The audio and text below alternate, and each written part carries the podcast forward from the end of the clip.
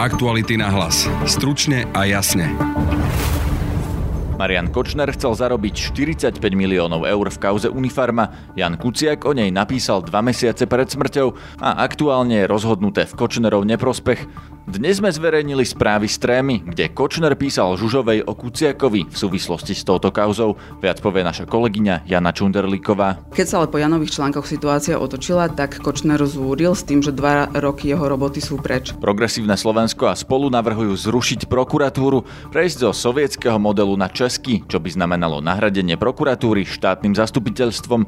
Budete počuť Miroslava Beblavého. Navrhujeme zmeniť ústavu a ísť na taký model, kde možno prejdeme na český model štátneho zastupiteľstva. Bývalá elitná prokurátorka Eva Mišíková si myslí, že je to zlý nápad. Ona takto by už zo zákona bola podriadená podriadená vlastne výkonnej moci, pretože by podliehala ministrovi spravodlivosti. Počúvate podcast Aktuality na hlas, moje meno je Peter Hanák. Kočnerová tréma dnes ukázala viac detajlov o tom, ako Marian Kočner chcel zarobiť 45 miliónov v kauze Unifarma. O tejto kauze písal dva mesiace pred vraždou Jan Kuciak a Kočner so Žužovou sa o tom v tréme rozprávali. Viac prišla do štúdia povedať spoluautorka dnešného článku o tejto téme Jana Čunderlíková. Vítaj. Dobrý deň. Najprv si krátko povedzme, čo je to kauza Unifarma a o čo tam Kočnerovi išlo. Kočner pred pár rokmi na Donovaloch postavil ubytovací komplex a časť apartmanov predal lekárnickej firme Unifarma.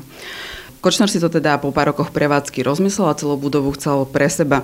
O Unifarme ponúkol teda výmenný obchod, za jej apartmány jej vlastne ponúkol starší šport hotel na Donovaloch.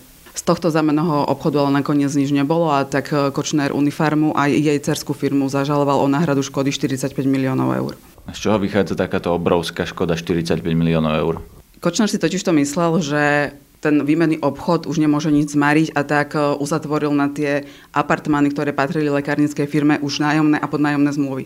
A uzatvorili ich na 25 rokov a celkový ten objem, ktorý mal za to dostať, bol tých 45 miliónov eur. V ktorom bode o tomto napísal Jano Kuciak? Dá sa povedať, že Kočnerovi pokazil biznis? Jano o tom napísal dva články v zime roku 2017 a bolo to vlastne v čase, keď Unifarma sa pokúšala už po krát o odblokovanie svojho majetku. Aby som vysvetlila, že o čo tam išlo, Kočner, keď zažaloval Unifarmu, tak zároveň žiadal súd, aby nariadil predbežné opatrenia, teda majetok unifarmy zablokoval. V podstate si tak sa len poistiť to, že ak by spore vyhral, tak unifarma mu bude mať z čoho tie peniaze zaplatiť. Unifarma v podstate celý čas namietala, že ona nemala byť e, výmen, e, súčasťou tohto výmeného obchodu, ale mala to byť vlastne cerská firma. A či mu pokazil biznis, e, to nevieme. Vieme akurát to, že po tom, čo Jano napísal tieto články, tak súd zmenil svoje rozhodnutie a Unifarma odblokoval majetok. Čo nám o tejto veci teraz ukázala tréma? Ako reagoval Kočner na články Jana Kuciaka? A zdala sa z tých správ, že mu bolo v podstate jedno, že o ňom Kuciak píše nejaké články. Tvrdil totiž to, že keď ide o 45 miliónov, tak o ňom môže novinár napísať e, čokoľvek a použil k tomu pár teda vulgárnych nejakých príkladov. Keď sa ale po Janových článkoch situácia otočila, tak Kočner zúril s tým, že dva roky jeho roboty sú preč. A je tam očividné z tých správ aj to, že sa spoliehal na niekoho konkrétneho, ktorý mu to celé mal vybaviť. V tom článku píšeš, že Trema ukazuje niekoho konkrétneho v súdnictve. Hovorí sa tam aj o to, že sa Kočnerovi podarilo dostať prípad zo súdu v Prievidzi na súd do Košíc, kde, kde mal jeho advokát vzťahy s predsedom okresného súdu. Vieš vysvetliť, ako to bolo? Kočnerovi sa podarilo ten súd do Košíc preniesť vďaka právnej kľúčke. Do sporu totiž to nejakým záhadným spôsobom vstúpila košická e, firma a keďže zažaloval Kočner aj ju, tak si mohol vlastne vybrať, kde túto žalobu podá a rozhodol sa teda pre Košice. Čiže takýmto spôsobom tam preniesol celý spor. Keby žaloval len unifarmu, musel by sa tento spor riešiť v Prievidzi. Zaujímavosťou na, tomto, na tejto firme, ktorá teda záhadne vstúpila do tohto celého sporu, je to, že za touto firmou stal Kočnerov známy Tomáš Rajecký.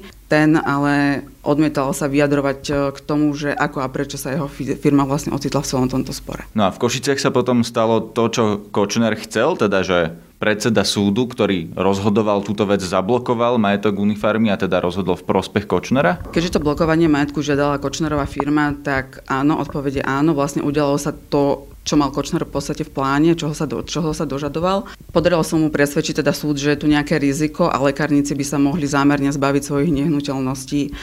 tým vlastne, že Unifarma mala zablokovaný tým, ten svoj majetok, tak nemohla ho napríklad počas tých dvoch rokov vôbec predať. Nemohla ho darovať, nemohla ho prenajať.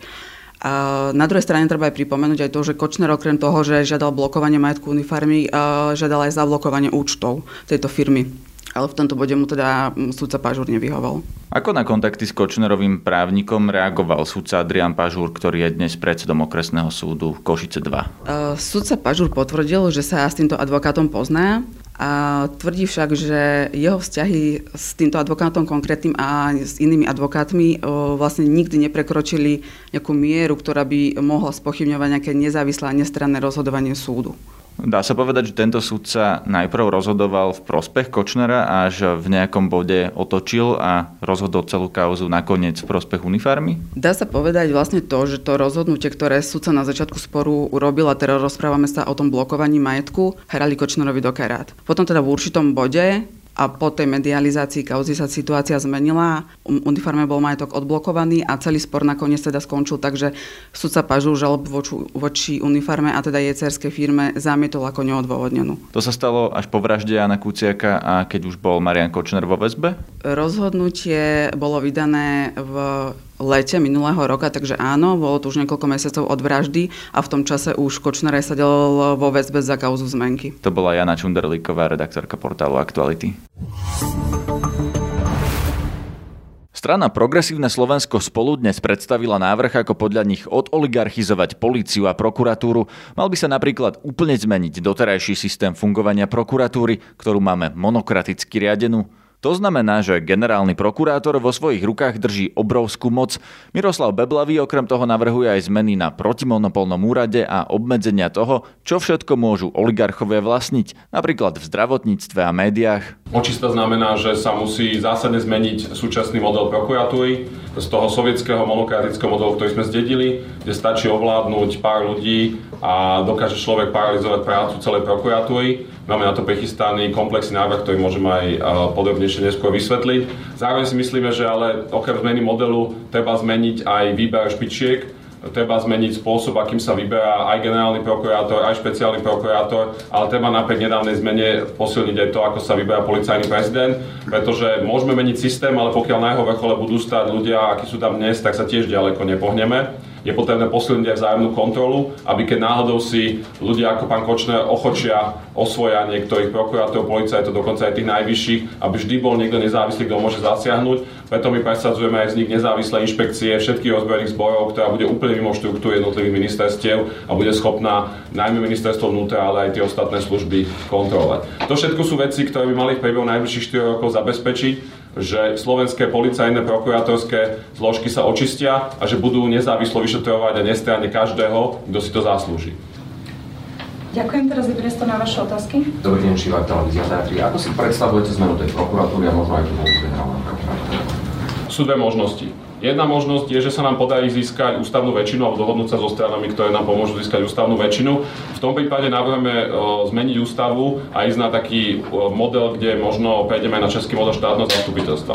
My však sa na to nechceme spoliehať, lebo je dosť možné, že nebude ústavná väčšina, pretože je dosť možné, že síly ako Smer, SNS, LSNS, ktorým vyhovuje dnešný model, budú blokovať takéto zmeny. Takže my máme pripravenú reformu, na ktorú stačí 76 hlasov, netreba ústavnú väčšinu. Tá by zachovala aj, súča- aj voľbu generálneho prokurátora prokurátora v parlamente, aj vôbec to, že je to prokurátora. Napriek tomu je možné zásadne ju zmeniť niekoľkými spôsobmi. Poprvé, je možné ten proces výberu kandidátov generálneho a špeciálneho prokurátora zásadne zmeniť tak, aby prechádzali veľmi, tvrdým predsel, veľmi tvrdou predselekciou, teda pred výberu, predtým, než sa vôbec do parlamentu dostanú, aby ich na jednej strane mohli navrhovať aj iní ľudia než poslanci, to, čo navrhuje pani prezidentka, a zároveň, aby potom všetci kandidáti prešli veľmi tvrdými vypočutiami a, a preverením svojho pozadia, svojej doterajšej kariéry, aby sa nestalo, ako napríklad to bolo pri pánovi Tankovi 2004, že bol zvolený na základe toho, že z neho niekto mal dobrý pocit, ale nebolo robená žiadna konzekventná, konzekventné vyšetrenie toho, ako naozaj funguje.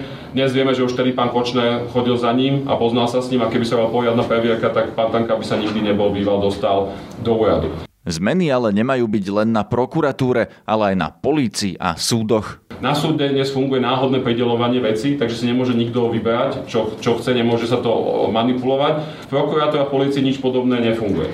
Úplne rovnaký systém nemôžeme zaviesť, prokurátor a policia sú trošku iné ako súdy, ale tiež môže zaviesť systém, kde nebude sa rozhodovať zostať nadriadených, že kto čo dostane, ale bude tam tiež systém náhodného predelovania, berú do aj samozrejme špecializáciu a prax. Srebreko televízia Markiza v podstate nedávno sme mali zmenu pravidel výberu policajného prezidenta, hovoríte aj o, o tejto zmene. Znamená to, že by ste chceli opäť meniť tento systém a tým pádom aj meniť šéfa policie? Áno. Myslíme si, že ten systém e, nie je dôveryhodný. Ako bol navrhnutý, my sme ho kritizovali, keď bol schvalovaný, nehlasovali sme za neho. Navrhujeme k nemu alternatívu, pretože si myslíme, že je to skôr systém na zabetonovanie nominantov strany SME na najbližšie roky vo funkcii, aby ani budúca vláda nemohla očistiť policiu, prokuratúru a verejný život. Akým spôsobom by ste teda si predstavujete to bolo, lebo naozaj už aj pre, po tej predchádzajúcej mnohí si pochvalovali už minimálne to verejné vypočúvanie. Takto, verejné vypočúvanie, to my považujeme za úplné minimum. To navrhujem pri všetkých týchto funkciách, ktoré, ktoré tu sú. My si však myslíme, že najdôležitejšie je práve nezávislosť inšpekcie v tejto väzbe. To znamená, že my nemáme až taký problém s tým, aby vláda a prezident mohli hovoriť do toho, kto je policajný prezident najmä minister vnútra, aby do toho mohol hovoriť, ale myslíme si, že naopak oveľa dôležitejšie je to, aby nemohli veľmi hovoriť do toho, kto bude šéf inšpekcie, respektíve ako koná. To znamená, náš názor je taký, že policajný prezident by mal mať dôveru ministra vlády, aj keď na jeho odvolanie, na ich návrh by malo byť treba aj súhlas prezidenta, ale zároveň si myslíme, že šéf inšpekcie mal byť v zásade neodvolateľný. To znamená, že policajný prezidenta by už nevolil parlament, alebo nebol.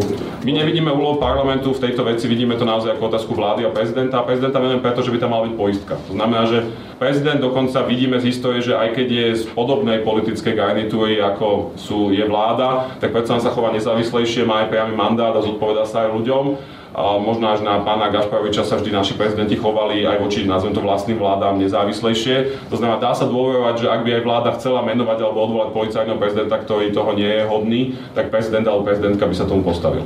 Je zmena prokuratúry na štátne zastupiteľstvo dobrý nápad? Pýtal som sa Evy Mišikovej, bývalej dlhoročnej prokurátorky, ktorá kandidovala aj na post generálneho prokurátora. Transformácia prokuratúry na štátne zastupiteľstvo e, by nebola dobrým krokom. Prečo? Lebo to štátne zastupiteľstvo je priamo v podstate by bolo pod e, výkonnou mocou a takto má prokuratúra samostatné postavenie v ústave. Čiže tá prokuratúra v tomto modeli, ktorý oni označujú za sovietsky, je podľa vás e, nezávislejšia od politikov, ako by bola, keby to progresívne Slovensko presadilo? Všetko to závisí od e, personálneho obsadenia tejto prokuratúry od najvyššej funkcie, od generálneho prokurátora cez vedúcich prokurátorov v jednotlivých krajoch a samozrejme aj od e, samotných prokurátorov. Ja ale musím e, zdôrazniť ten fakt, že stanovisko, e, ktoré vo verejnosti už viackrát doznelo, že prokuratúra je monokratický orgán. Ja sa s týmto nestotožňujem. Už v roku 2001, keď bol generálnym prokurátorom Milan Hanzel, bola, e, bol prijatý nový zákon o prokuratúre a tiež aj zákon o prokurátoroch a právnych čakateľoch prokuratúry. Bol v podstate zrušený ten monokratický princíp. Ktorýkoľvek e, prokurátor, ak dostane nejaký pokyn od nadriadeného prokurátora má oprávnenie ho odmietnúť písomne a nemusí ďalej e, vo veci konať. V reále sa takýto, v takomto systéme môžu niektorí e, prokurátori nadriadených prokurátora alebo vôbec nadriadení prokurátori takýmto spôsobom správať, ale je potom vecou tých podriadených prokurátorov, aby taký pokyn, také usmernenie, pokiaľ ide o ich e, postup v konkrétnej trestnej veci, alebo pokiaľ ide o ich rozhodnutie, rozhodnutie neakceptovali a vyjadrili voči nemu e, nesúhlas. Stáva sa to v praxi, že podriadený prokurátor neposluchne toho nadriadeného a nedopadne no, to potom uh, tak, že ten nadriadený ho môže odvolať? Ako som, t- takto ako som povedala, uh, to v nedávnej minulosti, to je ten príklad tej trestnej veci Daniela Lipšica v súvislosti s uh, tou jeho dopravnou nehodou. Tam uh, pôvodný návrh uh, prokurátora doktora Dušana Šrámka z Krajskej prokuratúry na uzavretie dohody o vinia treste nebol akceptovaný generálnou prokurátorou a naopak bol vydaný pokyn, e, s ktorým sa nestotožnil tento prokurátor a aj to svojim písomným podaním oznámil keďže nedošlo k žiadnej zmene, povedal, že on sa na toto dívať nebude a e, jednoducho mal to šťastie, že už bol dôchodca a odišiel do dôchodku. To je, to je holý fakt, to je, to je skutočnosť, ktorá sa stala v nedávnej minulosti. No rozumiem, ale práve preto sa pýtame, že či v, aj takí prokurátori, ktorí sú aktívni a teda nechodia do dôchodku ešte, alebo neodchádzajú do dôchodku majú ešte? Možnosť, majú možnosť vyjadriť svoj názor, že sa nestotožňujú s tým pokynom na určitý postup v tej trestnej veci a uh, sa nestotožňujú s nejakým pokynom na spôsob rozhodovania v tej konkrétnej Ale trestnej nezabrzdia veci. si tým napríklad kariérny postup, alebo... Ale, ale keď to všetci budú tolerovať a budú sa vyhovárať na to, že si zabrzdia kariérny postup, tak potom v, re, v reále to znamená, že ten monokratický princíp tam oni umelo do praxe vniesli. To potom súhlasíme s tým, že de jure tu nie je zakotvený monokratický princíp, ale de facto e, je to výkonom tej funkcie konkrétnych prokurátorov, ktorí toto tolerujú. Rozumiem. Vráťme sa k tomu štátnemu zastupiteľstvu, tak ako to funguje v Česku. To znamená, ak by progresívne Slovensko a spolu presadili svoj návrh a fungovalo by to tak, ako je to v Česku, to by znamenalo, že politici budú mať na prokuratúru, alebo v tomto prípade štátne zastupiteľstvo, väčší dosah ako doteraz mali na prokuratúru? Tak ja osobne si myslím, že uh, určite áno, ak bude, štátne, ak bude štátne zastupiteľstvo podriadené ministerstvu spravodlivosti, vieme, že ide v podstate o, výkon, o výkonnú moc. A tá prokuratúra by mala mať samostatné postavenie uh, v ústave, tak ako ho má teraz. Ona takto by už zo zákona bola podriadená podriadená vlastne výkonnej moci, pretože by e, podliehala ministrovi spravodlivosti, bola by podriadená pod ministerstvo spravodlivosti a to nesporne je štátnym orgánom výkonnej moci. Čo by ste vy zmenili na prokuratúre? Čo podľa vás treba Určite sa reformovať? môžem stotožniť s tým, že je v prvom rade treba zmeniť tie podmienky posudzovania alebo výberu tých kandidátov tak na generálneho prokurátora, ale mimoriadný význam to má aj vo vzťahu k, na, k riaditeľovi úradu špeciálnej prokuratúry.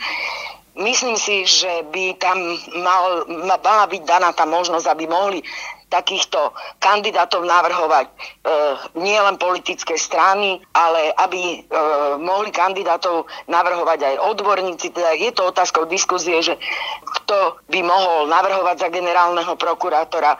Malo by tam byť to verejné vypočutie, malo by sa brať e, veľmi zodpovedne do úvahy v prvom rade predchádzajúca odborná kariéra toho e, prokurátora, e, okrem toho aj e, charakterové osobnostné vlastnosti. Vy ste tú voľbu aj zažili z pozície kandidátky, lebo ste kandidovali na funkciu generálneho prokurátora v parlamente a zažili ste aj vládu Dobroslava Trnku na generálnej prokuratúre. Áno. S týmito skúsenostiami, ako by sa podľa vás mal voliť generálny prokurátor? Mal by sa voliť ďalej v parlamente?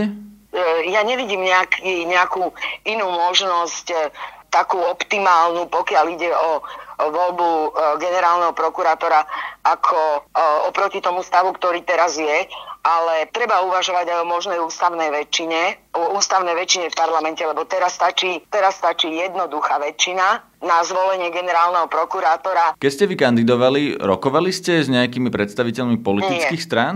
Nie, nie, ja vám úplne rovno poviem. Nerokovala som.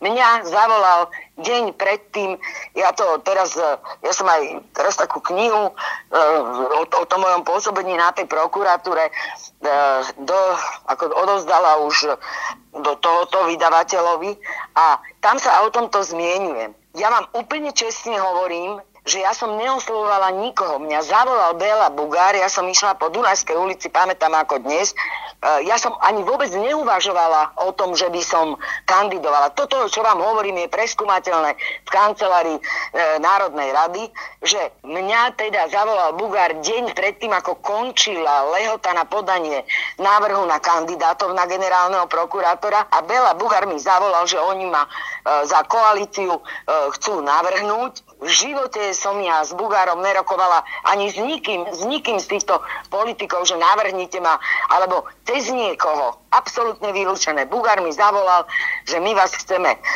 navrhnúť, on je akože za koalíciu je, je on, e, ten poverený, a ja hovorím, dobre, pán Bugara je pol štvrtej, vy hovoríte, že zajtra končí táto, no ja neviem. No a, a ja som hovorím, ale že doneste, doneste životopis a neviem čo. Ja hovorím, ja sa musím vrátiť, čak vtedy som na Gorke bola na generálke a som si povedala, prečo, veď mám, a hovorím, a idem tam a poviem mu, že, uh, že teda som mu to doniesla a ja som naozaj ani prstom nepohla. Ani prstom som nepohla. A, a on, uh, on, ja som potom hovorila, dobre, tak vám to donesiem a ja som sa vrátila na e, generálku, zobral som si ten životopis a pod, tie podklady, ktoré k tomu bolo treba a odišla som za Bugarom na Národnú radu a on mi toto len zopakoval, ja som mu odovzdala tie papiere a tak ma navrhli. Toto nie je len vecou legislatívnej úpravy, ale aj politici by si mali uvedomiť, že ich prianím a želaním by nemalo byť, aby tam bol človek, ktorý jednoducho je s nimi nejakým spôsobom prepojený a aby od neho očakávali, že bude loajálny vo vzťahu k ich členom alebo vo vzťahu k im požiadavkám teda pokiaľ dávam nejaký návrh, tak budem vyberať odborníka a nie toho, kto je, o kom si myslím, že bude e, pre moju e, politickú stranu e, výhodným kandidátom, lebo keď sa dostanem do ťažkosti alebo keď sa dostanem do nejakých problémov, tak vtedy on mi pomôže. Takže toto nie je len otázkou tej, tej úpravy, ale aj politici, aby si nazreli do svojho vnútra, či naozaj majú reálny záujem tam dať svojho človeka, ktorý je s nimi v nejakom spôsobe k ním loajálny alebo sympatizuje s tou stranou, alebo naozaj chcú tú, tú spravodlivosť a potom vyberú odborníka. Verte mi, že v rezorte prokuratúry je niekoľko takých ktorí by naozaj zadosť učinili spravodlivému výkonu tej, tej, pro, tej činnosti prokuratúry. Kto ja napríklad, tom, povedzte nejaké meno. Ja vám že... napríklad poviem, ja vám napríklad poviem, taký uh, Rastislav Remeta, Bánska Bystrica, jeden všeobecne vzdelaný, okrem toho vynikajúci právnik.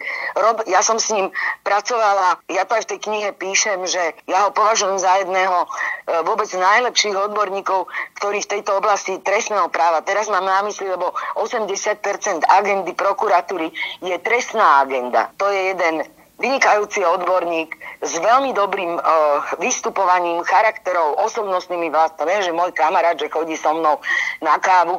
Ja som s ním robila, pamätáte sa na vraždu Kubašiaka? Napríklad on, napríklad aj Šanta, keď si povieme, uh, Šanta je dlhoročný prokurátor, teraz nie preto, že robí túto kauzu, vôbec nie, ja ho poznám ešte, keď bol v Prešove na krajskej prokuratúre. Aj ten Hrivnák konečne, dá sa. To je z dnešného podcastu všetko. Zajtra máme voľno, lebo je štátny sviatok. Počúvajte nás opäť v piatok. Nájdete nás na našej stránke Aktuality.sk lomka podcasty, na facebookovej stránke podcasty Aktuality.sk a na Instagrame Aktuality na hlas. Na dnešnom podcaste spolupracovali Jana Čundarlíková a Denisa Hopková. Zdraví vás Peter Hanák.